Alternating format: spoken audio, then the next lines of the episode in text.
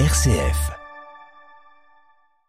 La Corée du Nord en pleine crise alimentaire, un sommet spécial a été ouvert à Pyongyang par le numéro un du régime, Kim Jong-un. Euh, Pyongyang qui ne diffuse que très peu d'informations, mais une nouvelle famine pourrait avoir lieu dans le pays. Pas de consensus sur la question de l'allègement de la dette des pays les plus pauvres de la planète. Les ministres des Finances des pays du G20 étaient réunis à Bangalore en Inde, mais New Delhi n'a pas réussi à arracher un accord. Les précisions dans quelques instants de notre correspondant régional. Dans ce journal également, nous entendrons le président de la conférence épiscopale du Burkina-Niger, heureux de l'appel du pape François, prié hier pour le peuple burkinabé. Et puis nous irons prendre le pouls du Nigeria, le pays le plus peuplé d'Afrique qui organisait ce week-end ses élections générales. Radio Vatican, le journal Olivier Bonnel. Bonjour, avant de développer tous ces titres, euh, cette information officialisée tout à l'heure par le directeur de la salle de presse du Saint-Siège, le pape François effectuera un voyage apostolique en Hongrie. Le souverain pontife sera à Budapest du 28 au 30 avril prochain. Il y rencontrera notamment le monde politique, les religieux ou encore les jeunes.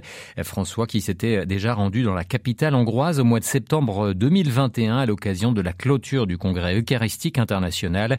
La conférence épiscopale hongroise fait part de sa joie d'accueillir le Saint-Père. Il s'agira du 41e voyage apostolique de son pontificat.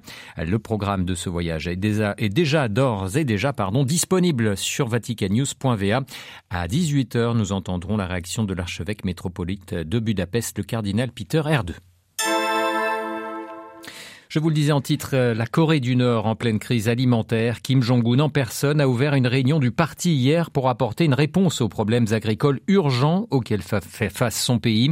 Une information qui peut inquiéter alors que les autorités sud-coréennes évoquent une possible famine de masse. S'il est impossible de confirmer ces affirmations alors que le pays est complètement reclus depuis plus de trois ans, l'attention portée par le régime aux questions alimentaires démontre que Pyongyang traverse une phase difficile. Les précisions de notre correspondant à Séoul, Jean Labrouillère. Importante et urgente, assure ce lundi le Rodong Sinmun, le journal officiel du parti. La sécurité alimentaire des 25 millions de Nord-Coréens est au cœur de nombreuses spéculations, alors que les importations ont drastiquement chuté ces trois dernières années. Peter Ward, chercheur à l'université Kookmin et spécialiste de l'économie nord-coréenne. Non seulement la production agricole est affectée par un manque d'engrais et de pesticides venus de l'étranger, mais le marché agricole souffre de l'absence d'importation alimentaire et les travailleurs voient leurs revenus chuter à cause des problèmes économiques liés à la fermeture des frontières de la Corée du Nord. Pour résoudre la crise alimentaire, Kim Jong-un plaide pour une application plus systématique des consignes de l'État par les agriculteurs, mais en Corée du Nord, comme le raconte Peter Ward, il existe également une agriculture informelle. Les gens ont trouvé des moyens de vivre sans les importations. Il y a un large segment de l'agriculture qui existe en dehors de l'État.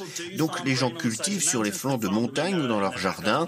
L'État a décidé de mettre en place des interdictions, mais pas forcément de les appliquer. Difficile donc d'établir un état des lieux de la situation alimentaire en Corée du Nord, même s'il est certain que la situation est plus précaire dans les campagnes. En 2022, le programme alimentaire mondial avait estimé que 40% de la population nord-coréenne souffrait de malnutrition. Séoul, Jean Labruyère pour Radio Vatican. La Chine n'a jamais autant ouvert de centrales à charbon depuis 2015. C'est ce qui ressort d'une étude publiée ce lundi par deux centres de recherche, l'un basé en Finlande, l'autre aux États-Unis. Pékin dépend du charbon pour près de 60% de son électricité, malgré l'engagement de Xi Jinping d'atteindre la neutralité carbone d'ici 2060. La dépendance au charbon rend le respect de ces engagements plus compliqué et coûteux, note ce rapport.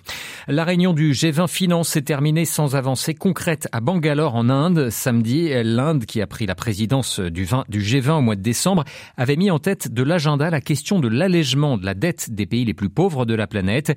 Mais New Delhi n'a pas réussi à forger un consensus. Les précisions de notre correspondant régional Emmanuel Derville. Le G20 des ministres des Finances s'est conclu sur un échec. La réunion n'a débouché sur aucune avancée en faveur de l'annulation de la dette des pays pauvres. D'après la Banque mondiale, les 75 nations les plus pauvres du monde doivent rembourser 326 milliards de dollars. Pourtant, en 2020, les 20 nations les plus riches s'étaient mis d'accord pour restructurer cette dette. Un geste d'autant plus urgent que la pandémie puis la guerre en Ukraine ont eu des conséquences catastrophiques en Afrique et en Asie du Sud. Le Pakistan et le Sri Lanka supportent une inflation à deux chiffres qui appauvrit la population et ils n'ont presque plus de réserves de dollars pour payer les importations. Mais la Chine bloque toute restructuration.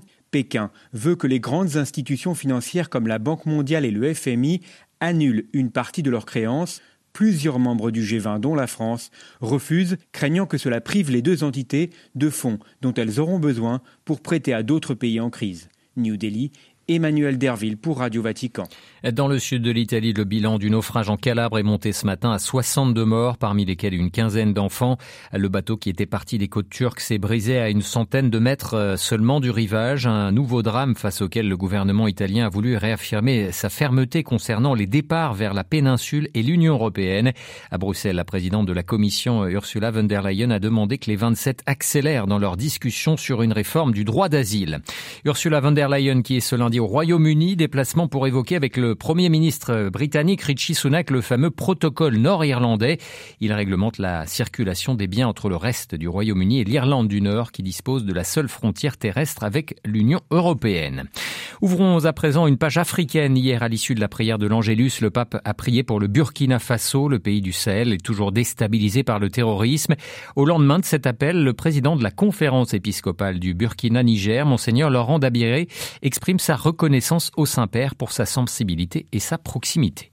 Nous sommes très reconnaissants au Saint-Père pour euh, sa prière, d'abord, sa proximité et sa sensibilité au sort du peuple burkinabé. Son appel est un grand réconfort pour nous, euh, comme fidèles catholiques, pasteurs et peuple de Dieu. L'appel du pape euh, depuis Saint-Pierre de Rome attirera l'attention du monde entier sur le drame que vivent des millions de personnes au Burkina Faso. Euh, je pense que cette souffrance n'était pas bien connue. Même en Afrique, cette situation-là est, peu connue, euh, voire mal connue, méconnue dans le monde. Cet appel du pape va permettre au monde entier de savoir qu'il se passe quelque chose de grave en Afrique, dans un petit pays appelé le Burkina Faso, du fait des attaques terroristes qui ont fait tant de morts, tant de personnes déplacées internes et tant de migrants maintenant. Monseigneur Laurent Dabiré, le président de la conférence épiscopale Burkina-Niger, interrogé par Françoise Niamien. L'Afrique, il en sera question à Paris ce lundi. Emmanuel Macron doit présenter les orientations de sa politique africaine dans les années à venir. Il effectuera à partir de mercredi une tournée qui le mènera au Gabon, en Angola, au Congo-Brazzaville et en République démocratique du Congo. Le Nigeria s'est lui rendu aux urnes ce week-end dans le pays le plus peuplé d'Afrique se tenaient les élections générales. Pas moins de 18 candidats se présentaient à l'élection présidentielle pour succéder à Mohamedou Bouhari. L'annonce des résultats ne devrait pas être connue avant plusieurs jours. Les premières tendances de ce scrutin avec notre correspondance à Abuja, Ishaka Degboy. Bon nombre d'observateurs ont décrit le scrutin présidentiel historique comme une course à trois chevaux. Le consensus étant qu'il s'agit de l'élection la plus compétitive du Nigeria à ce jour. Au total, 94 millions de citoyens se sont inscrits pour l'élection. Pas moins de 87 millions d'entre eux ont récupéré leur carte d'électeur permanente et ont pu voter. En mis les des officiels de la CENI dans certains bureaux de vote, la lenteur de vérification biométrique des électeurs et des violences sporadiques signalées dans trois États, le scrutin présidentiel s'est déroulé dans le calme dans tous les autres États du Nigeria.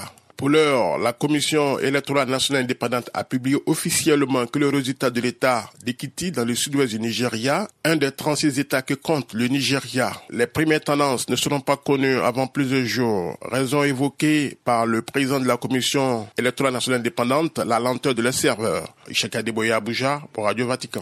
Le Yémen a un besoin urgent d'aide humanitaire. Selon l'ONU, le pays a besoin de plus de 4 milliards de dollars afin d'aider 12, 17 millions de Yéménites frappés par la guerre civile qui dure depuis 2015. Une conférence des donateurs s'ouvre ce lundi à Genève en présence du secrétaire général des Nations Unies, Antonio Guterres.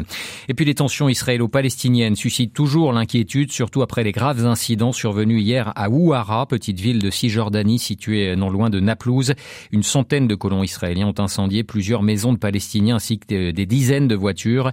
Un Palestinien a été tué par balle, une centaine d'autres ont été blessés.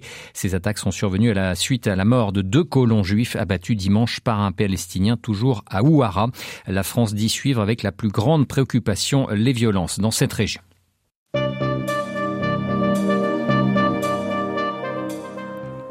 C'est la fin de cette édition. Merci pour votre fidélité. Toutes nos informations sont évidemment à retrouver sur vaticanews.va.